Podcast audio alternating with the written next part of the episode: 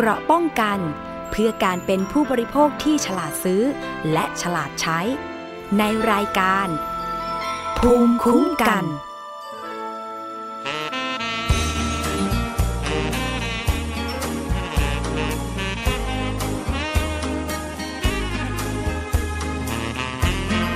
รั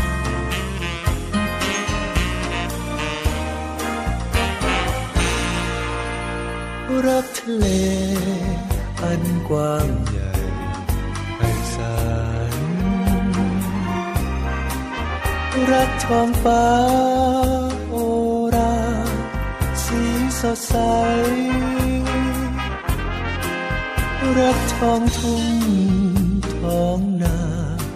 ดังดวงใจรักป่าเขาลำเนาไพรแสนสุนทรรักปรึกษารุกขชาติที่ดาดป่ารักปักษาร้องคู่บนสิ่งของรักอุทัยสว่างกลางอำพรรักทั้งรักที่ก่อนในนพดลรักดาราส่องแสงสุดสว่างรักน้ำค้างอย่างมณีมีโพธิ์ผลรักทั้งหมดทั้งสิ้นที่ได้ย้อนรักนวลนางรักจนหมดสิ้นใจ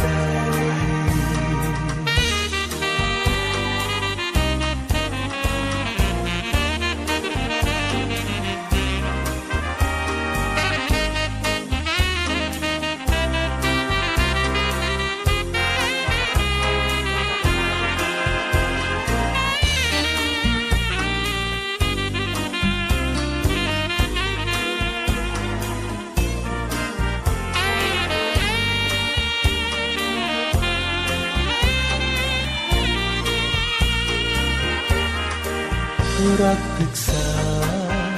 รุกขชาติที่ดาดฟ้ารักปักษาร้องกูบนสิ่งของ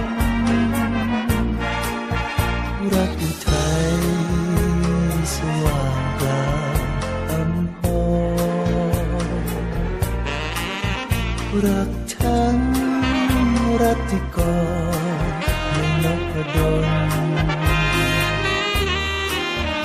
รักดาราส่องแสงสุดสว่างรักน้ำค้างอย่างมณีมีโพธิ์ผลรักทั้งหมดทั้งสิ้นที่ได้ย้อนรักหนุนนางรักจนหมดสิ้นใจ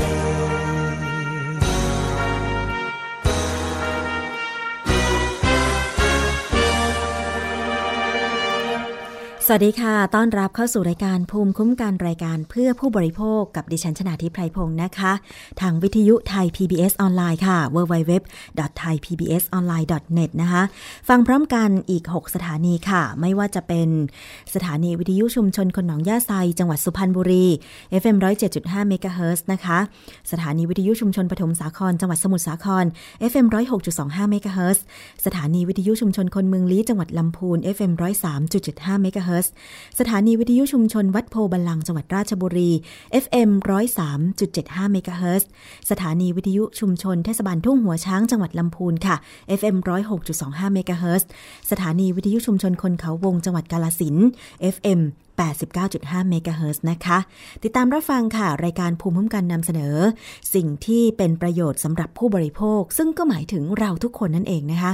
ตั้งแต่เกิดจนตายแหละเราก็ต้องเป็นผู้บริโภคอยู่ดีไม่ว่าจะเป็นการกินการใช้สินค้าของใช้ต่างๆหรือแม้แต่การไปรับบริการต่างๆก็ถือว่าเราจะต้องเสียเงินไปนะคะ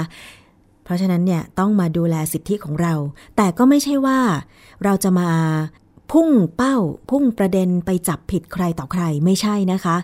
สิ่งที่ผู้ให้บริการหรือผู้ผลิตสินค้าทำดีอยู่แล้วเราก็ขอชมเชยนะคะทำดีอยู่แล้วก็ทำต่อไปแต่บางสิ่งมันอาจจะยังไม่ดีพอไปกระทบสิทธิของผู้บริโภคบ้างนะคะเราก็ต้องมาดูกันคุยรายละเอียดกันว่ามันเป็นอะไรอย่างไรนะคะอย่างเช่นวันนี้ค่ะมีหลายๆเรื่องที่จะพูดคุยกันเอาเรื่องแรกกันก่อนดีกว่านะคะเรื่องที่มีการแชร์กันใน Facebook แล้วก็มีข้อมูล2ด้านนะคะเป็นเรื่องร้อนๆเลยทีเดียวใครที่ชอบทานปลาดิบค่ะดิฉันเองก็ต้องขอบอกว่าเป็นคนหนึ่งที่ชอบทานปลาดิบเหมือนกันนะคะเป็นอาหารญี่ปุ่นเมนูยอดฮิตเลยทีเดียวแต่ว่าพอได้เห็นข้อมูลที่แชร์กันต่อมารู้สึกไม่ค่อยสบายใจเล็กน้อยนะคะคือดิฉันก็ไปเห็นใน Facebook ที่มีการเผยแพร่เกี่ยวกับไปทานปลาดิบที่ร้านอาหารญี่ปุ่นแห่งหนึ่งแต่ปรากฏว่าสังเกตเห็นสีของปลาดิบนั้นเนี่ยมีสีแดงที่ผิดปกติจึงเก็บกลับมาที่บ้านแล้วก็ลองเอาใส่หลอดทดลองดูนะคะมาทดลองที่บ้านปรากฏมันมีสีแดงนะคะคือพอเอาปลาไปแช่ในหลอดทดลองแล้วก็ใส่คล้ายๆเป็นน้ำยาทดลองอะไรอย่างเงี้ยนะคะสีที่ติดอยู่กับปลาดิบเนี่ยมันละลายออกมากับน้ำกลายเป็นน้ำสีแดงส่วนปลานั้นน่ะซีดนะคะซึ่งเรื่องราวที่เผยแพร่เนี่ยเป็นในหน้า Facebook ของรองศาสตราจารย์สัตวแพทย์หญิงนันทิกาชันซื่อผู้อำนวยการศูนย์วิจัยโรคสัตว์น้ำภาควิชาอายุรศาสตร์คณะสัตวแพทยศาสตร์จุฬาลงกรณ์มหาวิทยาลัยนะคะที่ท่านได้ระบุว่าไปกินอาหารญี่ปุ่นร้านยอดนิยมที่มีสาขามากมายทุกศูนย์การค้าสั่งอาหารชุดที่มีปลาดิบก็คือเป็นปลาโอ2ชิ้นแซลมอน2ชิ้นแต่ว่าเห็นสีแล้วก็ลักษณะของเนื้อปลาโอแล้วไม่กล้ากินเพราะว่ามีสีแดงชมพูจัดจึงเก็บมาทดสอบทางวิทยาศาสตร์ที่ศูนย์วิจัยโรคสัตว์น้ำของจุฬาปรากฏว่าเมื่อนำเนื้อปลาไปแช่น้ำไม่กี่นาทีสีละลายออกมาชัดเจนเนื้อที่แช่เพียง5นาทีก็กลายเป็นสีซีดขาวนะคะซึ่งมีการตั้งข้อสังเกตว่าอาจจะมีการย้อมสีแล้วก็เป็นอันตรายก่อให้เกิดโรคมะเร็งและทำลายระบบตับไตหรือไม่โดยขอให้หน่วยงานที่เกี่ยวข้องเข้าไปตรวจสอบนะคะต่อมาใน Facebookของแพทย์หญิงวันธนีวัฒนะรองปลัดกรุงเทพมหานครก็ได้มีข้อความออกมาระบุว่าจะรับเรื่องไปตรวจสอบนะคะแต่ว่ามีอีกท่านหนึ่งค่ะที่ออกมาโพสต์ข้อความทาง Facebook เช่นกันก็คือรองศาสตราจารย์เจษฎาเด่นดวงบริพันธ์อาจารย์ประจำภาควิชาชีววิทยาคณะวิทยาศาสตร์จุฬาลงกรณ์มหาวิทยาลัยนะคะก็ได้ระบุถึงกรณีนี้ว่าเชื่อว่าสีแดงที่ละลายออกมาน่าจะเป็นสารโปรตีนธรรมชาติในเนื้อปลาหรือไมโอโกบินไม่ใช่การย้อมสีซึ่งสารโปรตีนนี้มักสะสมอยู่ในสัตว์ทะเลน้ำลึกอย่างปลาโอและก็ทูน่าทำให้มีสีแดงจัดและยังเป็นโปรตีนที่ละลายน้ำได้ดีจึงเป็นเรื่องปกติที่จะมีสีแดงละลายออกมาเมื่อแช่น้ำเรื่องนี้จะมีข้อสรุปเป็นอย่างไรคงจะต้องรอผลการทดสอบนะคะที่ทางแพทย์หญิงวันธนีวัฒนะรองปลัดกรุงเทพมหานครที่บอกว่าจะรับเรื่องนี้ไปตรวจสอบดูนะคะอันนี้ก็เดี๋ยวรอผลถ้ามีผลอย่างไรดิฉันจะนำมารายงานในรายการภูมิคุ้มกันค่ะคุณผู้ฟังจากเรื่องของอาหารการกินมาเรื่องของการซื้อสินค้าออนไลน์กันบ้างคุณผู้ฟังตอนนี้ได้รับความนิยมมากทีเดียวนะคะจะสังเกตว่าตอนนี้เนี่ยที่ทำการไปรษณีย์จะมีเหมือนจุดรับส่งรับแพ็คของโดยเฉพาะของผู้ที่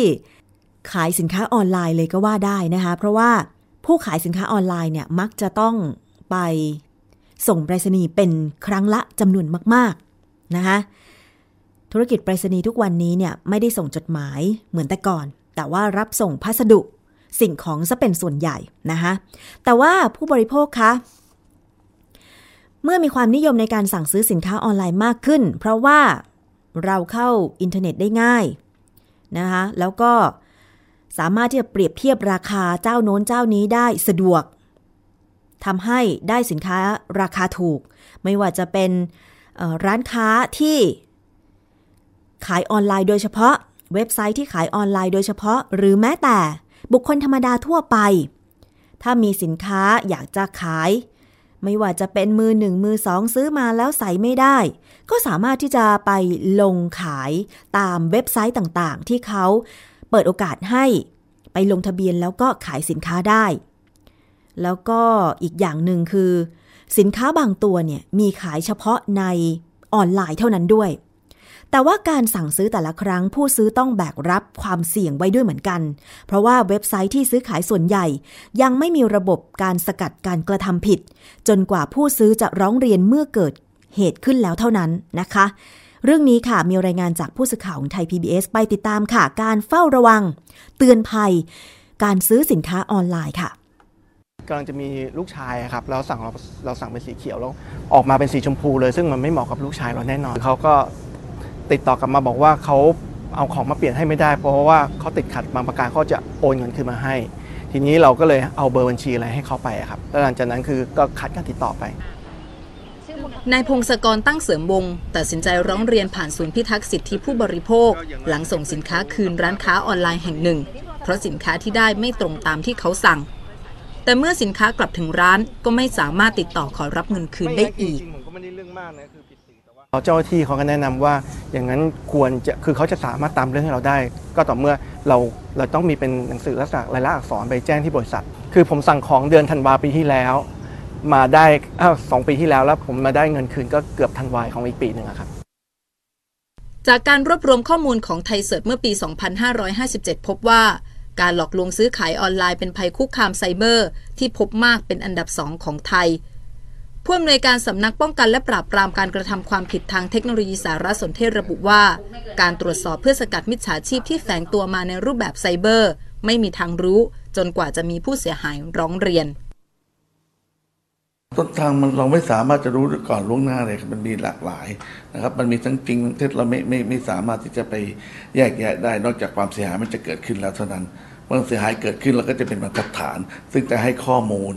ให้ประชาชนได้รู้ได้ตระหนักรู้ถึงภัยคุกคามถึงอันตรายดังกล่าวถึงจะเป็นการพิสูจน์ถึงข้อเท็จจริงที่ถูกต้องถ่องแท้ได้ครับอุปนายกสมาคมพาณิชย์อิเล็กทรอนิกส์ไทยเสนอว่ามาตรการที่อาจช่วยลดความเสี่ยงทั้งผู้ซื้อและผู้ขายและทำให้ธุรกิจนี้เติบโตคือเพิ่มกฎหมายด้านการรักษาความปลอดภัยกฎหมายทางด้านการกำกับดูแลการทำธุรกรรมบนพาณิชย์อิเล็กทรอนิกส์หรือเรียกว่า e-commerce act เนี่ยก็คงจะต้องรีบผลักดันให้เกิดขึ้นเรารู้สึกเราได้ผลักดันพรบดิจิทัลแต่ว่าควบคุมเยอะเกินไปนะฮะการค้าปลีกบนโลกอิเล็กทรอนิกส์คือ e-tailing เนี่ยเราควรจะมีกฎหมายฉบับนี้เพื่อสนับสนุนให้ผู้ประกอบการกับผู้บริโภคได้เล่นกันอยู่ในเกมที่มีการควบคุมกำกับดูแลก่อนสั่งซื้อสินค้าออนไลน์ทุกครั้งผู้ซื้อควรตรวจสอบประวัติและแหล่งที่มาของเว็บไซต์โดยสังเกตได้จากโลโก้ DBD บนหน้าเว็บไซต์หน้าแรกซึ่งเป็นสัญลักษณ์ที่แสดงถึงการจดทะเบียนการค้าที่ถูกต้องตามกฎหมายซึ่งจะทำให้สามารถตรวจสอบประวัติและการติดตามตัวเมื่อเกิดการฉ้อโกงขึ้นหรือจะตรวจสอบชื่อร้านค้าที่เว็บไซต์ www.plusmarkthai.com ซึ่งระบุข้อมูลไว้พร้อมเช่นกันและคนซื้อต้องศึกษาข้อตกลงและเงื่อนไขบนเว็บไซต์อย่างละเอียดอรวรรณ สุโข ไทย PBS รายงานค่ะเสียงจากรายงานนะคะก็คือเสียงของผู้บริโภคที่ซื้อสินค้าออนไลน์ค่ะคุณพงศกรตั้งเสริมวงนะคะจะเห็นได้ว่าถ้าเราปล่อยกรณีนี้ผ่านไปเราก็ต้องสูญเงินสั่งซื้อสินค้าเป็นอีกสีหนึ่งแต่กลับได้อีกสีหนึ่งซึ่งไม่ตรงกับความต้องการนะคะสีชมพูจะมาให้ผู้ชายใช้ได้ยังไงใช่ไหมคะส่งคืนกลับไปขอเงินคืน แต่ว่ากว่าจะได้คืนเป็นปีจนต้องไปร้องเรียนที่ศูนย์พิทักษ์สิทธิผู้บริโภคมูลนิธิเพื่อผู้บริโภคเห็นไหมคะว่าถึงแม้จะเป็นสินค้าราคาไม่กี่บาทแต่ถ้าสมมุติว่าผู้ขายสินค้าออนไลน์ส่งสินค้าผิดให้กับลูกค้าแบบนี้หลายๆรายเขาก็จะได้เงินไปเยอะมากนะแล้วคิดดูว่ามันเป็นลักษณะการจงใจหรือเปล่าในการที่จะส่งสินค้าให้ผิดแล้วก็ผู้บริโภคบางคนก็บอกขี้เกียจตามไม่ตามละปล่อยเลยผ่านไปส่งสีไหนมาก็ใช้สีนั้นหรืออ่ะส่งมาผิดสีไม่ใช้ละกันทิ้งไปอะไรประมาณนี้นะคะทำให้บางทีผู้ค้าออนไลน์เหล่านี้ก็ได้ใจเหมือนกันแล้วก็มีลักษณะจงใจกระทำความผิดนะคะคงปล่อยไว้ไม่ได้เพราะฉะนั้นผู้บริโภคที่นิยมสั่งซื้อสินค้าออนไลน์ก็ต้องตรวจสอบนะคะการก่อตั้งเว็บไซต์สินค้าออนไลน์นั้นๆด้วยว่ามีการก่อตั้งมานานแล้วหรือยังรีวิวจากผู้ซื้อจากเว็บไซต์นี้เป็นอย่างไรนะคะแล้วอีกเสียงหนึ่งก็คือเสียงของคุณธนิตประภาตนันค่ะผู้อำนวยการป้องกันและปราบปรามการกระทำความผิดทางอิเล็กทรอนิกส์นะคะแล้วก็เสียงของคุณสมเกียรติชัยสุภรากรอุปนายกสมาคมพาณิชย์อิเล็กทรอนิกส์ไทยค่ะจากรายงานของผู้สื่อข่าวไทย PBS คุณอรวรรณสุขโขนะคะแต่คุณผู้ฟังคะมีเรื่องที่น่าสนใจอีกอย่างหนึ่งก็คือสินค้าอะไรที่ห้ามขายทางออนไลน์เรื่องนี้นะคะอย.หรือสำนักงานคณะกรรมการอาหารและยาค่ะก็ได้มีการตรวจสอบเว็บไซต์ขายของชื่อดังก็คือ Lazada www.lazada.co.th เนี่ยนะคะปรากฏว่าไปพบสินค้าที่ห้ามขายด้วยห้ามโฆษณาด้วยคือห้ามโฆษณาขายผ่านทางเว็บไซต์ก็คือสินค้าประเภทยาค่ะคุณผู้ฟังแล้วก็เครื่องสำอางอย.นะคะพบสินค้าที่ห้ามขายผ่านเว็บไซต์ก็คือยาผู้ขายมีความผิดผู้บริโภคมีความเสี่ยงค่ะซึ่งอย.ชี้บอกว่าถ้าขายยาทางเว็บไซต์มีความผิดและหากมีการโฆษณาขายยาก็จะต้องขออนุญาตก่อนยาอันตรายไม่สามารถโฆษณาได้ห้ามมิให้โฆษณาขายยาด้วยวิธีแถมพกพร้อมเตือนผู้บริโภคอย่าซื้อยาจากเว็บไซต์เพราะว่าเสี่ยงอันตรายทั้งอาจจะได้รับยาปลอมยาไม่มีคุณภาพและผลข้างเคียงจากยาค่ะเรื่องนี้ได้รับการเปิดเผยจากเภสัชกรประพลอ่างตระกูลรองเลขาธิการสำนักงานคณะกรรมการอาหารและยาและในฐานะโฆษกของสำนักงานคณะกรรมการอาหารและยานะคะบอกว่าอย.เนี่ยก็ได้รับเรื่องร้องเรียนจากผู้บริโภคให้ไปตรวจสอบการโฆษณาขายยาทางเว็บไซต์ lazada.co.th ที่พบว่ามีการขายยาและโฆษณายาเบนแซก 5% ละลายหัวสิวเซียนสิวหัวดำสิวหัวขาว60มิลลิกรัมนะคะแล้วก็ยาชนิดอื่นๆผลิตภัณฑ์ยาอื่นๆอีกจำนวนมากเมื่อ26เมษายน2559อย.จึงไปตรวจสอบเว็บไซต์นี้ค่ะ lazada.co.th พบการโฆษณาผลิตภัณฑ์ยาจำนวน8ผลิตภัณฑ์ก็ได้แก่1สกินอเรนจ์2ฮิรูดอย3เบลมอสนะคะ3เบลมอสไบโอซี4เบนแซก AC 5ผลิตภัณฑ์ที่5ก็คือดิฟเฟอรีน6เรติน A และ7ไทเกอร์บาล์มและ8นะคะคือ Clean and Care โดยทั้ง8ผลิตภัณฑ์ค่ะได้ปรากฏภาพผลิตภัณฑ์แล้วก็ช่องทางการติดต่อเพิ่มเติมซึ่งถือเป็นการโฆษณาขายยาโดยไม่ได้รับอนุญาตแสดงสรรพคุณยาอันตรายหรือยาควบคุมพิเศษและโฆษณาขายยาโดยวิธีแถมพกทั้งนี้ค่ะผู้โฆษณาและผู้รับอนุญาตซึ่งเป็นเจ้าของผลิตภัณฑ์ต้องได้รับโทษเช่นเดียวกันโดยอย.ได้มีหนังสือแจ้งระงับและเปรียบเทียบปรับกับผู้กระทำผิดทุกรายแล้วนะคะนอกจากนี้อย.ยังได้ตรวจสอบเรื่องร้องเรียนเกี่ยวกับโฆษณาและขายผลิตภัณฑ์สุขภาพผ่านทางโซเชียลมีเดียเมื่อวันที่1ตุลาคม2558ถึง31มีนาคม2559ที่ผ่านมาพบว่ามีการโฆษณาและขายผลิตภัณฑ์สุขภาพจำนวน174เรื่องจัดเป็นผลิตภัณฑ์ยา35เรื่องนะคะซึ่งมีการดำเนินการแล้วทุกเรื่องค่ะอย่างเช่นทำหนังสือแจ้งเว็บไซต์ ไปที่กระทรวงเทคโนโลยีสารสนเทศและการสื่อสารหรือ ICT เฉพาะรายที่เข้าข่ายทำความผิดตามพระราชบัญญัติว่าด้วยการกระทำความผิดเกี่ยวกับคอมพิวเตอร์พุทธศักราช2550มาตรา14วงเล็บ1และมาตรา20รวมถึงแจ้งระงับโฆษณาและเปรียบเทียบปรับนะคะแล้วก็ส่งเรื่องให้กองบังคับการปราบปรามการกระทำความผิดเกี่ยวกับการคุ้มครองผู้บริโภคหรือบก.ปคบ.เพื่อสืบหาผู้ทำผิดขยายผลไปยังแหล่งผลิตแล้วก็จำหน่ายต่อไปด้วยค่ะนอกจากนี้นะคะรองเลขาธิการอย.ก็บอกอีกว่ายาถือเป็นสินค้าที่ไม่ใช่สินค้าทั่วไปค่ะไม่อนุญาตให้ขายในเว็บไซต์หรือนอกสถานที่ขายยาได้โดยผู้ที่จะขายยาต้องมีใบอนุญาตต้องจำหน่ายโดยเภสัชกรเท่านั้นและหากต้องการโฆษณาขายยาต้องได้รับอนุญาตก่อนซึ่งกฎหมายยังกำหนดประเภทของยาไว้ชัดเจนนะคะอย่างเช่นห้ามโฆษณาขายยาอันตรายและยาควบคุมพิเศษการขายยาควบคุมพิเศษต้องมีใบสั่งยาจากแพทย์ยกเว้นเฉพาะการขายยาสามัญประจำบ้านเท่านั้นที่ไม่ต้องมีใบอนุญาตขายยานะคะซึ่งการกระทำผิดจากการขายยามีหลายกรณีอย่างเช่นขายยาแผนปัจจุบันโดยไม่ได้รับอนุญาตอันนี้ก็จะมีโทษจำคุกไม่เกิน5ปีและปรับไม่เกิน 10,000 บาทหรือการโฆษณาโดยไม่ได้รับอนุญาตอันนี้มีโทษปรับไม่เกิน 100,000 บาทเป็นต้นค่ะทั้งนี้นะคะวัตถุประสงค์ของการขายยาในสถานประกอบการที่ได้รับอนุญาตก็เพื่อให้ประชาชนได้รับการคุ้มครองความปลอดภัยจึงต้องมีเภสัชกรประจำร้านในการซักถามประวัติการแพ้ยาเป็นต้นค่ะเพราะฉะนั้นก็ขอเตือนประชาชนนะคะว่ายามีทั้งคุณและโทษไม่ควรซื้อยาตามอินเทอร์เน็ตหรือทางเว็บไซต์ต่างๆนะคะเพราะว่าเสี่ยงที่จะได้รับยาปลอมยาไม่มีคุณภาพหรือได้รับผลข้างเคียงจากยาจนอาจเป็นอันตรายถึงชีวิตได้นะคะอันนี้ต้องบอกด้วยว่าอันตรายมากๆจริงๆนะคะไม่น่าเชื่อว่าเว็บไซต์ชื่อดังอย่าง Lazada เนี่ยก็ปล่อยให้มีผู้ขายยาเนี่ยเข้ามาโฆษณาแล้วก็ขายยาในเว็บไซต์เพราะฉะนั้นต่อไปผู้ที่จดทะเบียนในการขายสินค้าออนไลน์คงจะต้องดูแลเข้มงวดเป็นพิเศษนะคะไม่เช่นนั้นแล้วก็ต้อง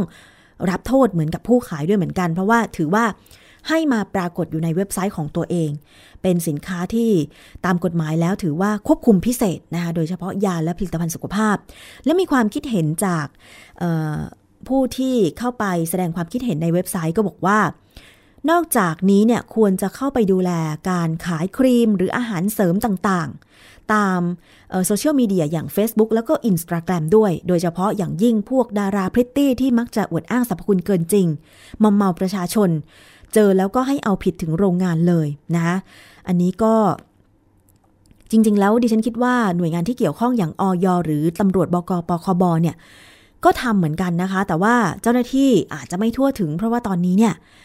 Facebook นี่คนไทยใช้กันเยอะมากเป็นอันดับต้นๆของโลกนะคะทั้งใช้ส่วนตัวแล้วก็เป็นช่องทางในการขายสินค้าออนไลน์ดิฉันเห็นคนรอบๆตัวหลายคนนะคะหันมาประกอบอาชีพขายสินค้าออนไลน์กันมากขึ้นแล้วจะสังเกตว่าที่พักอาศัยอย่างดิฉันเนี่ยพักอยู่คอนโดนะฮะมีโอกาสเข้าไปรับเอกสารอะไรที่สำนักงานนิติบุคคลจะเห็นว่าตอนนี้เนี่ยจดหมายไม่ค่อยมีจะมีแต่พวกกล่องพัสดุนะคะที่เป็นสินค้าออนไลน์แล้วก็เคยเห็นสินค้าจากเว็บไซต์ Lazada ที่ส่งไปให้กับผู้ซื้อเยอะมากเหมือนกันเพราะฉะนั้นเนี่ยจึงต้องมีการกวดขันเป็นพิเศษถ้าเกิดว่ามีการลักลอบขายสินค้าที่ไม่ปลอดภัยอย่างโดยเฉพาะยาหรือว่าเครื่องสำอางที่มีการลักลอบผลิตแล้วก็ใส่สารอันตรายเข้าไปเชื่อแน่ว่ายังคงมีอยู่แล้วเจ้าหน้าที่ตรวจจับไม่หมดเพราะฉะนั้นเนี่ยนะคะคุณผู้ฟังผู้บริโภคถ้าเห็นการค้าการขายในลักษณะที่ผิดกฎหมายแล้วก็เสี่ยงอันตรายกับผู้บริโภคแบบนี้เนี่ยช่วยเป็นหูเป็นตาแล้วก็แจ้งไปที่อย.นะคะสายด่วนของอย.ง่ายๆเลยนะคะโทรไปที่หมายเลข1556หรือแจ้งไปที่ตำรวจบก.ปคบ.นะฮะอันนี้ก็รู้สึกว่าจะหมายเลข1337นะคะแล้วก็สคบ.ค่ะ1156หรือมูลนิธิเพื่อผู้บริโภคก็ได้ตอนนี้เนี่ยในเมื่อเราเข้าเว็บไซต์ได้เข้า Facebook อะไรต่างๆได้ง่ายลองเสิร์ชหาเลยนะคะมูลนิธิเพื่อผู้บริโภคก็มีหน้าเพจ Facebook เหมือนกันหรือรายการภูมิคุ้มกันวิทยุไทย PBS ออนไลน์ก็มีเพจ Facebook นะคะเข้าไปค้นหาที่www.thaipbsonline.net หรือว่าจะเป็น Facebook ก็คือ facebook.com/thaipbsradiofan นะคะอันนี้ก็ไปกดถูกใจหรือแจ้งข้อมูลข่าวสารมาช่องทางการส่งข้อความก็ได้นะคะยินดีที่จะรับเรื่องแล้วก็ไปตรวจสอบไปหาข้อมูลมานำเสนอคุณผู้ฟังเผื่อว่าจะได้เป็นประโยชน์กับผู้บริโภคท่านอื่นๆต่อไปนะคะเอาล่ะจบจากเรื่องนี้เราพักกันครู่นึงมีเพลงนะคะเดี๋ยวช่วงหน้ามาตามเรื่องอื่นๆกันต่อรวมทั้งนานาสาระด้วยค่ะเกราะป้องกันเพื่อการเป็นผู้บริโภคที่ฉลาดซื้อและฉลาดใช้ในรายการภูมิคุ้มกันไทย PBS Application on Mobile ให้คุณเชื่อมโยงถึงเราได้ทุกที่ทุกเวลาได้สัมผัสติดตามเราทั้งข่าวรายการรับชมรายการโทรทัศน์และฟังรายการวิทยุที่คุณชื่นชอบสดแบบออนไลน์สตรีมมิ่งชมรายการย้อนหลังข้อมูลกิจกรรมไทย PBS ร่วมเป็นนักข่าวพลเมืองรายงานข่าวกับเราและอีกหลากหลายฟังก์ชันให้คุณดาวน์โหลดได้ฟรีทุกระบบปฏิบัติการติดตามข้อมูลเพิ่มเติมได้ที่ www.thaipbs.or.th/digitalmedia เกราะป้องกันเพื่อการเป็นผู้บริโภคที่ฉลาดซื้อและฉลาดใช้ในรายการภูมิคุ้มกัน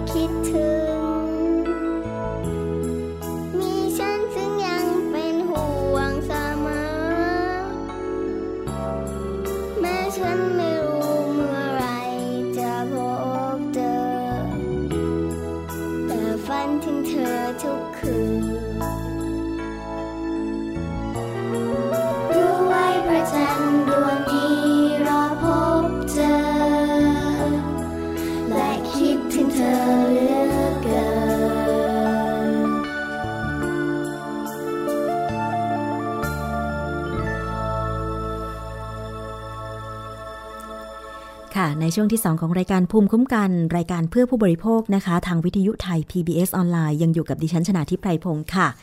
มาอีกเรื่องนึงนะคะเราไปดูเรื่องของมาตรฐานน้ำดื่มบรรจุขวดกันบ้างค่ะหลังจากที่ผู้บริโภคเองเนี่ยก็ต้อง ดูให้ดีเลือกให้ดีเวลาที่จะซื้อน้ำดื่มบรรจุขวดมาดื่มกันใช่ไหมคะทีนี้สำนักงานมาตรฐานผลิตภัณฑ์อุตสาหกรรมค่ะก็ได้ออกโรงเตือนไปยังผู้ผลิตน้ำดื่มให้คำนึงถึงมาตรฐานหลังพบว่ามีผู้ป่วยจากการดื่มน้ำที่ไม่สะอาดในปีที่ผ่านมากว่า 900,000 คนค่ะนายทวัชผลความดีเลขาธิการสำนักงานมาตรฐานผลิตภัณฑ์อุตสาหกรรมหรือสมอ.นะคะบอกว่าในช่วงหน้าร้อนเนี่ยประชาชนก็มักจะซื้อน้ำมาบริโภคเป็นจำนวนมากจึงมีความกังวลใจในเรื่องของคุณภาพน้ำดื่มและตู้จำหน่ายน้ำดื่มค่ะทั้งนี้กระทรวงสาธารณสุขพบว่าตั้งแต่เดือนมกราคมถึงตุลาคมปีที่ผ่านมามีผู้ป่วยจากการดื่มน้ำไม่สะอาดกว่า 990,000 คนมีอุจจาระร่วงกว่า 800,000 คนนะคะซึ่งทางสมอ.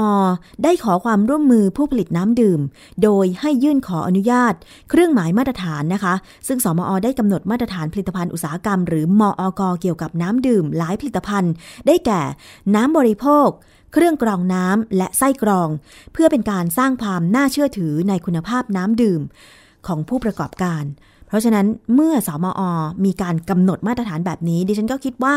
ผู้ผลิตน้ำดื่มทุกรายก็ต้องไปขออนุญาตเพื่อที่ตัวเองจะได้มีการผลิตน้ำดื่มที่ถูกต้องได้มาตรฐานแล้วก็เป็นที่ไว้วางใจของผู้บริโภคนะคะเพราะในการที่จะดื่มน้ำอะไรต่างๆเนี่ยก็ต้องยอมรับเหมือนกันว่าบางทีผู้บริโภคไม่ค่อยที่จะได้สังเกตมากนักเราอาจจะหิวกระหายเข้าร้านสะดวกซื้อแล้วก็หยิบเอาขวดหน้าสุดก็เป็นได้นะคะที่หยิบสะดวกอะไรแบบเนี้ยเลยทำให้บางทีก็ไม่ได้ดูว่ายี่ห้ออะไรเป็นยี่ห้ออะไรบางยี่ห้อมีขายมานานมากแต่บางยี่ห้อดิฉันเองก็เพิ่งเคยเห็นว่าโอ้เพิ่งเคยเห็นยี่ห้อนี้เหมือนกันแสดงว่าเพิ่งมีการผลิตแบบนี้เป็นต้นนะคะแต่ว่าทั้งนี้ทั้งนั้นค่ะถ้าผู้ประกอบการรายไหนใส่ใจในเรื่องการผลิตน้ำดื่มที่มีคุณภาพก็เชื่อแน่ว่าจะสามารถที่จะขายอยู่ในตลาดได้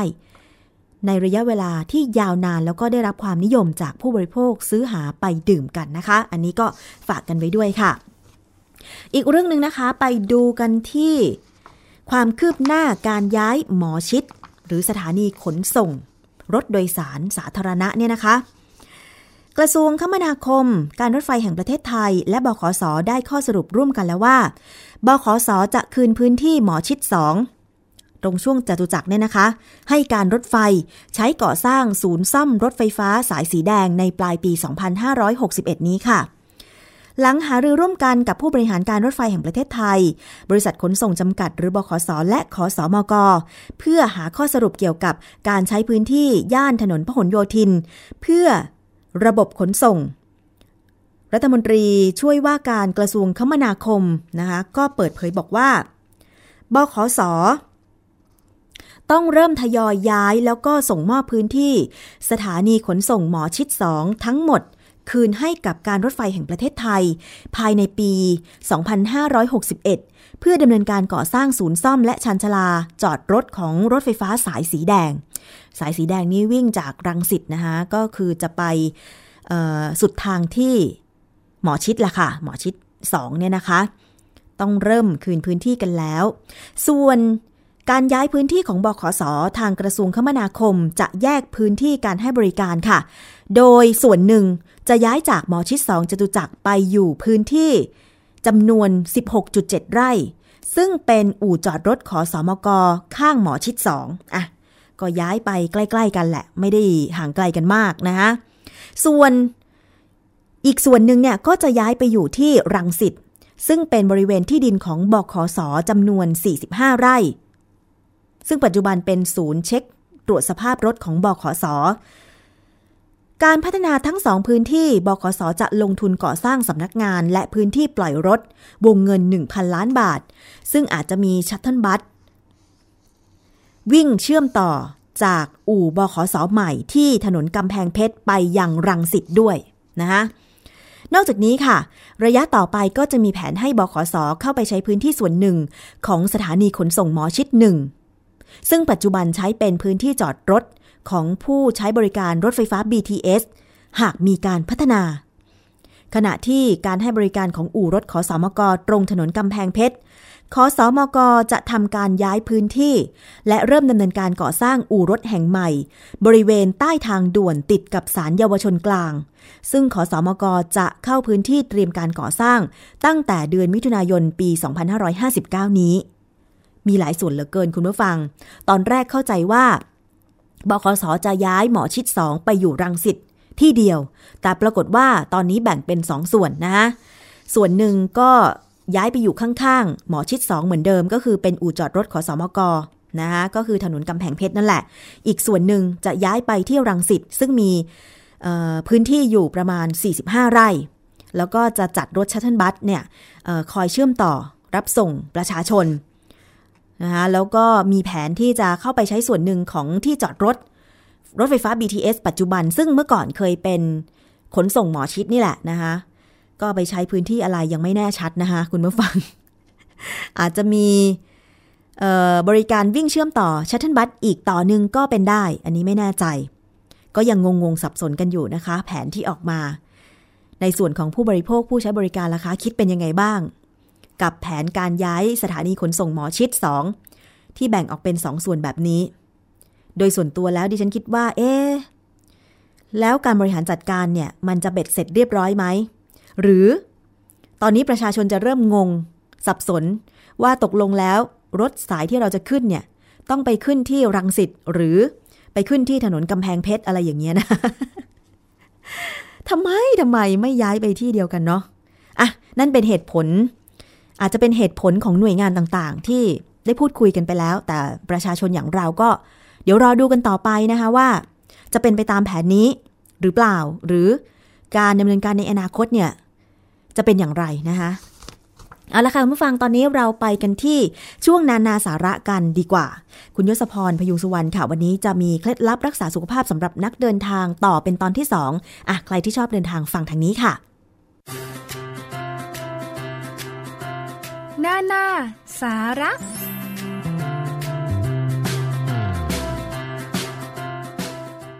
ต้อนรับคุณผู้ฟังเข้าสู่ช่วงนานาสาระนะครับวันนี้ก็กลับมาพบกันเช่นเดิมกับผมยศพรพยุงสุวรรณ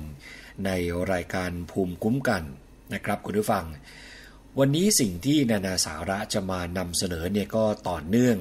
จากเมื่อครั้งที่แล้ว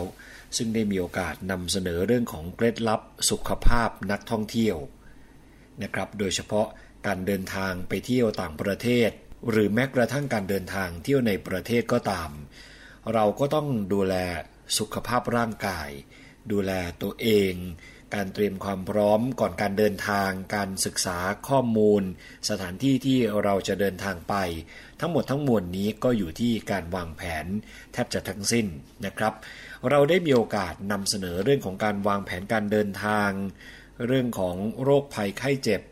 ที่คุณผู้ฟังอาจจะพบเจอในช่วงของการเดินทางไปต่างประเทศหรือการเดินทางท่องเที่ยวเรื่องของการศึกษาสภาพภูมิอากาศของพื้นที่นั้นๆนะครับก็ได้มีโอกาสนำเสนอไปบ้างแล้วครับคุณผู้ฟังวันนี้สิ่งที่เราจะมาคุยกันต่อมานำเสนอในช่วงนานาสาระเพื่อให้คุณผู้บริโภคได้ทราบเรื่องต่อมาที่คนเป็นนักท่องเที่ยวจะต้องทราบคือเรื่องของอาชญากรรม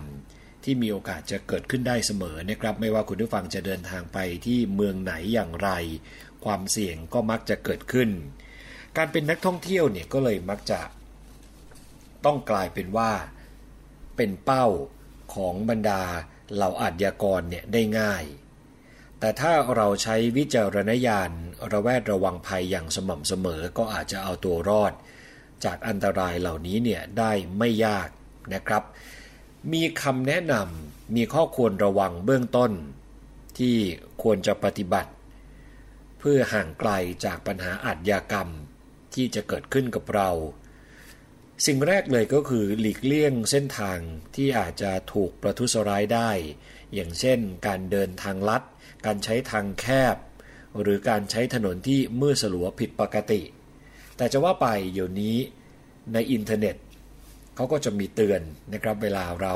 เดินทางไปเที่ยวเมืองไหนอย่างไร ก็จะมีคนมาแนะนำว่าต้องระวังกระเป๋าสตางค์ระวังอาจจะโดนทำร้ายระวังอาจจะโดนหลอกลวงก็สามารถไปศึกษาข้อมูลเบื้องต้นได้แต่สิ่งแรกก็คือว่าหลีกเลี่ยงเส้นทางที่มีโอกาสจะถูกประทุษร้ายได้ง่ายนะครับสิ่งต่อมาก็คือพยายามอย่าเที่ยวคนเดียวในตอนกลางคืนแล้วก็อย่าพกเงินสดติดตัวไปมากควรใช้เช็คเดินทางและบัตรเครดิตสัก 2-3 ใบแทนและศึกษาวิธีการปฏิบัติล่วงหน้านะครับถ้าเกิดกรณีเอกสารดังกล่าวเนี่ยสูญหายถ้าจำเป็นจะต้องพกเงินสดบัตรเครดิตหรือของมีค่าอื่นๆควรแยกเก็บไว้หลายๆที่ดีกว่าเก็บไว้ที่เดียวหรือกระเป๋าเดียวกันกระเป๋าคาดเอวแบบที่ซ่อนไว้ใต้เสื้อผ้าใช้เก็บของสำคัญอันนี้ก็เป็นสิ่งหนึ่งที่นิยมใช้กันนะครับแล้วก็ปลอดภัยในระดับหนึ่งทีเดียวครับหลีกเลี่ยงบริเวณที่คนกำลังเดินขบวนหรือที่กำลังเกิดเหตุการณ์วุ่นวายควรเลี่ยงเลยนะครับทำตัวเป็นปกติไม่ทำตัวเป็นจุดสนใจไม่ต้องส่งเสียงดังหรือว่าหาเรื่องทะเลาะเบาะแว้งกับคนอื่นอย่าพูดเรื่องของการเดินทางหรือข้อมูลส่วนตัวกับคนที่ไม่รู้จักแล้วก็อย่างที่ได้เกริ่นไปแล้วนิดหนึ่งเมื่อสักครู่นะครับระวังนักล้วงกระเป๋าคือคนกลุ่มนี้คนพวกนี้เนี่ยมักจะมาเป็นคู่แล้วก็คอยเบี่ยงเบนความสนใจด้วยวิธีการต่างๆนานาเช่นเดินเข้ามาถามทางหรือพยายามที่จะชวนเราคุยด้วยก็ต้องระมัดระวังนะครับถ้าคุณผู้ฟังมีกระเป๋าสะพายให้สะพายกระเป๋าพาดบ่าอยู่เสมอและพยายามระมัดระวังเวลาที่เดินผ่านตามมุมถนนเพราะมักจะเป็นบริเวณที่ถูกดักปล้นเนี่ยได้ง่ายแสดงตัวนะครับว่าเราเนี่ยรู้จุดหมายปลายทางขณะเดินทางเสมอถึงแม้ว่าจะหลงทางอยู่ก็ตามทางที่ดีควรจะถามทางเฉพาะกับเจ้าหน้าที่ตำรวจหรือเจ้าหน้าที่ของทางราชการเท่านั้นควรมีคนรู้นะครับว่าเราเนี่ยจะกลับมาตอนไหนเมื่อต้องออกไปตอนดึกและกลับมาช้ากว่าปกติต้องให้รู้สึกว่าถ้ากลับมาไม่ตรงตามเวลาเนี่ยคนที่รู้ว่าเราเดินทางไปไหนอย่างไรต้องฉงนขึ้นมาต้องรู้สึกว่าไม่ปกติและรีบดำเนินการถ้าเห็นเวลาที่เรากลับมาไม่ตรงตามที่ได้แจ้งไว้ตามที่ได้บอกไว้นะครับพยายามอย่าต่อสู้เมื่อถูกปล้นคือยกของให้เขาเนี่ยไปทั้งหมดเลยให้โจรไปทั้งหมดอย่าลืมนะครับว่าอย่างไรเนี่ยทรัพย์สมบัติก็หาใหม่ได้แต่ชีวิตเกิดได้แค่ครั้งเดียวเท่านั้นล็อกประตูให้เรียบร้อยเมื่อต้องออกจากห้องพักพยายามเชิญแขกหรือคนแปลกหน้าไปพบที่ห้องโถงของโรงแรมอย่าทิ้งเงินหรือของมีค่าไว้ในห้องพักเมื่อไม่อยู่ในห้องนะครับแต่ถ้าจำเป็นก็ให้ใช้ตู้นิรภัยของโรงแรมอย่าขึ้นลิฟต์กับคนแปลกหน้าเพียงลำพังอันนี้ก็ต้องระมัดระวังไว้ด้วยเช่นเดียวกันนะครับคราวนี้ลองมาดูเจาะลงไปส่วนของการเดินทางไปต่างประเทศคือก่อนเดินทางไปต่างประเทศทุกครั้งเนี่ยโดยเฉพาะคนที่มีปัญหาสุขภาพอยู่ก่อนแล้วหรือคนที่ต้องกินยาเป็นประจำควรขอคำแนะนำเรื่องแผนการเดินทางจากคุณหมอก่อนเสมอนะครับคือบอกให้คุณหมอทราบว่าจะไปไหนไปนานเท่าไหร่และต้องไปทำอะไรบ้างถ้ามีแผนต้องเดินทางไกลควรจะปรึกษาคุณหมอเรื่องของการใช้ยาเฉพาะระหว่างการเดินทางและควรหาข้อมูลสถานพยาบาลที่เปิดให้บริการในพื้นที่ที่คุณผู้ฟังจะไปล่วงหน้าด้วยนะครับสิ่งที่จะต้องทำต่อจากนี้ไปที่นานาสาระจะแนะนำก็เพื่อให้คุณผู้ฟังนำไปเป็นไอเดียนำไปเป็นแนวทางเพื่อเตรียมการในเรื่องของการเดินทางอย่างแรกคือฉีดวัคซีนที่จำเป็นไว้ล่วงหน้านะครับการฉีดวัคซีนแต่ละชนิดจะพิจารณาจากประเทศที่ไประยะเวลาที่พักและประวัติการรักษาส่วนตัวทางที่ดีควรมีเวลาไปพบคุณหมอล่วงหน้าก่อนออกเดินทางอย่างน้อย 4-6 สัปดาห์หรือ 6 เดือนถ้าทำได้เพื่อนัดเวลาฉีดวัคซีนที่จำเป็นเพราะวัคซีนบางชนิดอาจจำเป็นจะต้องทิ้งช่วงการฉีดเป็นวันเป็นสัปดาห์หรือว่าเป็นเดือนนะครับข้อมูลเกี่ยวกับการฉีดวัคซีน และข้อควรระวังเกี่ยวกับปัญหาสุขภาพสำหรับนักท่องเที่ยวก็สามารถขอได้จากหน่วยงานสาธารณสุขประจำท้องถิ่นหรือจากแพทย์และหน่วยงานที่เกี่ยวข้องเรื่องแรกคือเรื่องของวัคซีนก็ฉีดซะนะครับคุณผู้ฟังเป็นวัคซีนที่มีความจำเป็นก็สามารถหาข้อมูลได้ว่าเดินทางไปประเทศนั้นประเทศนี้จะต้องเตรียมตัวอย่างไรในเรื่องของการฉีดวัคซีนต่อมาคือควรจะตรวจสุขภาพให้แน่ใจคือในบางกรณีคุณหมออาจจะอนุญาตให้คนป่วยบางรายเดินทางได้แต่ควรจะต้องขอจดหมายยืนยันจากคุณหมอติดตัวไปด้วยเพื่อเก็บไว้แสดงต่อเจ้าหน้าที่ที่เกี่ยวข้องหากป่วยกระทันหันระหว่างการเดินทางนะครับทำสรุปประวัติการรักษาเก็บไว้หลายๆสำเนาเพื่ออะไรก็เพื่อให้คุณหมอเนี่ยมีข้อมูลที่จะนำไปใช้ได้ทันทีเมื่อเกิดเหตุฉุกเฉินถ้ามีประวัติโรคหัวใจหรือต้องใส่เครื่องคุมจังหวะหัวใจก็ควรจะขอสำเนาผลการตรวจคลื่นไฟฟ้าหัวใจครั้งล่าสุดติดตัวไปด้วยนะครับตรวจสอบรายชื่อสถานพยาบาลที่จะสามารถเข้ารับบริการได้ทันทีในกรณีที่เกิดเหตุฉุกเฉินจดชื่อที่อยู่หมายเลขโทรศัพท์ของสถานพยาบาลนั้นๆและของคุณหมอที่ทราบและสามารถติดต่อได้ทันทีเมื่อเกิดเหตุฉุกเฉินขณะเดินทางไปต่างประเทศถ้าทำได้ก็ควรจะเลือกสถานพยาบาลที่ใช้ภาษากลางเป็นภาษาอังกฤษนะครับทำสรุปรายชื่อยาที่ต้องใช้เป็นประจำเก็บไว้หลายๆสำเนาและควรขอใบสั่งยาหรือพิมพ์รายชื่อยาเก็บไว้ให้เรียบร้อยเพื่อให้อ่านง่ายและควรเก็บขนาดแว่นสายตาที่ใช้ติดตัวไปด้วยนะครับเก็บยาในขวดหรือบรรจุภัณฑ์ที่มีมาตั้งแต่เดิมคือหมายถึงว่าที่มีฉลากติดไว้เรียบร้อยชัดเจนเก็บยาไว้ในกระเป๋าที่สามารถหยิบใช้ได้ง่ายจัดยาให้พร้อมก่อนเดินทางทุกครั้งและเตรียมยาเผื่อไว้อีกส่วนหนึ่งเสมอนะครับ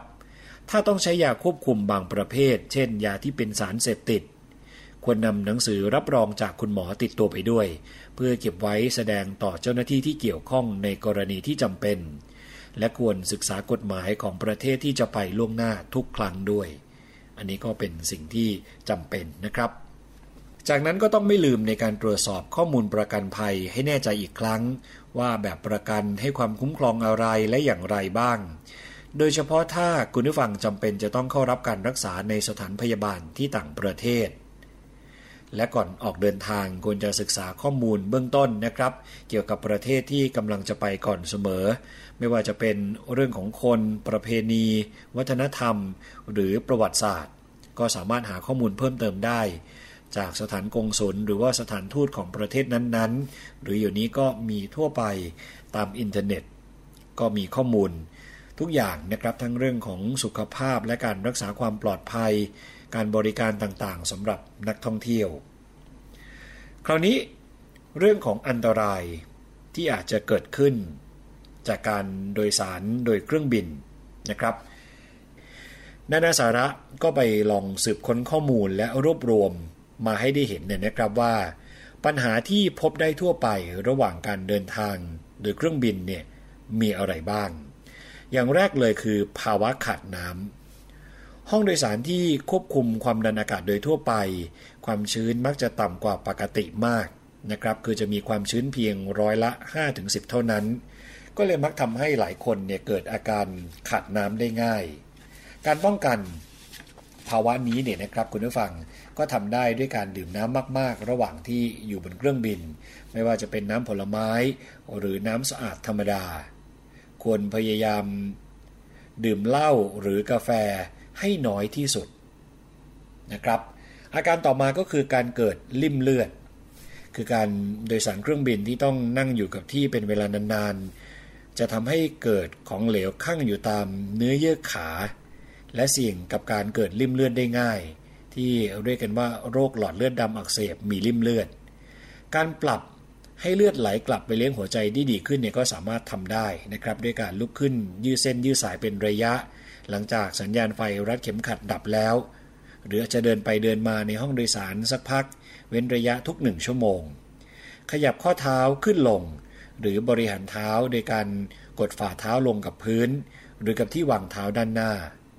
คนที่ข้อเท้าบวมหรือหลอดเลือดขอดง่าย ควรจะเตรียมใส่ถุงเท้าแบบซับพอร์ตไว้เสมอนะครับ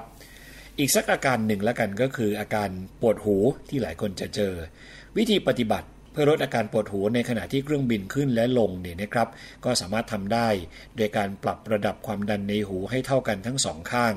ทำได้ด้วยการหายใจเข้าลึกๆและกลั้นหายใจไว้2วินาทีค่อยๆปล่อยลมหายใจผ่านออกทางปากประมาณ1ใน4ของลมหายใจทั้งหมดนะครับปิดปาก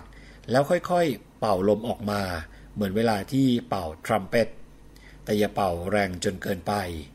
หลังจากนั้น2วินาทีก็ค่อยหายใจออกตามปกติถ้ารู้สึกเวียนศีรษะคล้ายจะเป็นลมให้หายใจซ้ำในลักษณะนี้อีกไม่เกิน10ครั้งนะครับสุดท้ายของวิธีบรรเทาอาการปวดหูอื่นๆระหว่างเครื่องบินขึ้นและลงก็คือการหาวเคี้ยวหมากฝรั่งและกลืนน้ำลายนะครับนี่ก็คือสิ่งที่เราอาจจะมีโอกาสได้เจอในเรื่องของการเดินทางซึ่งผมก็รวบรวมมาให้คุณผู้ฟังได้ทราบเกี่ยวกับเรื่องนี้นะครับเผื่อหลายคนวางแผนการเดินทางในช่วงเวลานี้หรือมีเหตุจำเป็นจะต้องเดินทางไปต่างประเทศก็จะเป็นอีกหนึ่งช่องทางที่จะมาเตือนคุณผู้ฟังให้เตรียมตัวก่อนการเดินทางนะครับในสาระต้องขอขอบคุณข้อมูลดีๆนะครับจากคู่มือปฐมพยาบาลโดย Mayo Clinic ครับวันนี้ผมยศพรพยุงสุวรรณพร้อมกับทีมงานต้องขอตัวลาไปก่อนแล้วนะครับสวัสดีครับหน้าสาระ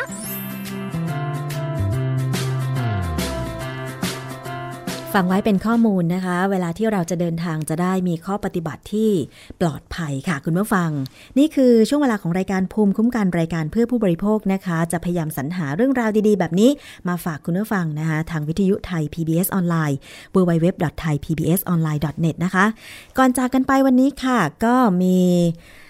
อีกเรื่องนึงที่กำลังเป็นประเด็นสนใจในโลกออนไลน์แล้วก็เป็นข่าวทางสื่อแล้วด้วยไทย PBS เองก็มีการนำเสนอแต่ว่าวันนี้ค่ะก็มีข้อมูลเพิ่มเติมนะคะจากนักวิชาการด้านอาหารนั่นก็คือเรื่องของน้ำส้มบรรจุขวดที่เริ่มจากการไปจับนะคะคนเวียดนามใช่ไหมคะที่มาอยู่ในเมืองไทยแล้วก็มีการลักลอบทำน้ำส้มปลอมนะแล้วก็ต่อมาขยายผลโดยเจ้าหน้าที่ตำรวจ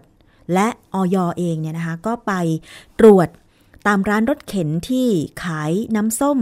น้ำผลไม้แถวย่านเยาวราชพร้อมทั้งเก็บตัวอย่างเพื่อไปตรวจพิสูจน์ด้วยว่าในน้ำส้มและน้ำผลไม้นั้นเนี่ยมีอะไรเป็นส่วนผสมนะคะเรื่องนี้ค่ะมีข้อมูลจากดร.กฤตกมล ณ จอมนะคะภาควิชาวิทยาศาสตร์และเทคโนโลยีการอาหารคณะอุตสาหกรรมเกษตรมหาวิทยาลัยเกษตรศาสตร์ค่ะให้ความรู้กับข่าวน้ำส้มปลอมนะคะเพราะว่าเป็นประเด็นสำคัญไปแล้วค่ะสำหรับการเลือกซื้อน้ำส้มคั้นสดนั้นเนี่ยหากเป็นไปได้ควรจะเลือกแบบมีฉลากแสดงเสมอโดยปกติทั่วไปเรามักจะซื้อน้ำส้มคั้นสดตามตลาดนัดซึ่งมักจะเห็นว่าเขามีการคั้นสดๆก็จะมีทั้งผลส้มที่ยังไม่ได้ผ่าหรือผ่าแล้วใช่ไหมคะแล้วก็มีเครื่องคั้นน้ำส้มเป็นแบบโยกๆนะคะที่จุดขายแล้วก็มีขวดพลาสติกไว้สำหรับแช่เย็นบางส่วนด้วยนะคะพอคั้นเสร็จปุ๊บก็เอาน้ำส้มที่คั้นนั่นน่ะบรรจุในพลาสติกปิดฝาแล้วก็เอาไปแช่ลูกค้าก็ไปซื้อกันนะคะตามปกติวิสัยโดยทั่วไปเนี่ยผู้ซื้อน้ำส้มคั้นสดก็มักจะเปิดขวดดื่มทันทีโดยอาจจะซื้อไปเก็บแช่เย็นไว้บ้างแต่ส่วนใหญ่ก็เก็บไม่ถึง 2-3 วันดังนั้นค่ะน้ำส้มคั้นสดตามตลาดสดส่วนใหญ่จึงไม่ได้มีการแสดงฉลากอะไรมากนักเพียงแต่ระบุป้ายหน้าร้านแล้วก็ราคาขายไว้ให้ผู้บริโภคนั้นเลือกซื้อจากร้านประจำที่อาจจะคุ้นเคยกันดีแต่หากต้องการซื้อที่อื่นที่ไม่ใช่เจ้าประจำแล้วก็ต้องเพิ่มนะคะความระมัดระวังในการเลือกซื้อเป็นพิเศษประเด็นสำคัญก็คือให้สังเกตน้ำส้มคั้นสดนั้นเนี่ยควรจะมีความขุ่นของเนื้อส้มอยู่บ้างถ้าตั้งทิ้งไว้สักพักก็จะมีตะกอนเนื้อส้มแยกอยู่ด้านล่างให้มองเห็นด้วยตาเปล่าหากไม่มีตะกอนเลยสักนิดเป็นน้ำส้มสีใสๆให้สงสัยไว้เลยว่าอาจจะเป็นน้ำส้มที่ผสมขึ้นและหากเมื่อซื้อไปเปิดขวดออกแล้ว ดื่มลงไปให้ลองดมกลิ่นดูก่อนนะคะเพราะว่าน้ำส้มคั้นสดจริงจะต้องมีกลิ่นส้มธรรมชาติออกมาให้คนดื่มได้ชื่นใจกันนี่เป็นข้อสังเกตเล็กๆน้อยๆนะคะคุณผู้ฟังก่อนซื้อน้ำส้มคั้นสดค่ะวันนี้หมดเวลาแล้วกับรายการภูมิคุ้มกันดิฉันชนาทิพย์ไพรพงศ์ต้องลาไปก่อนนะคะสวัสดีค่ะ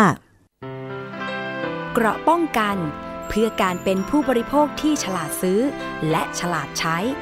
ในรายการภูมิคุ้มกัน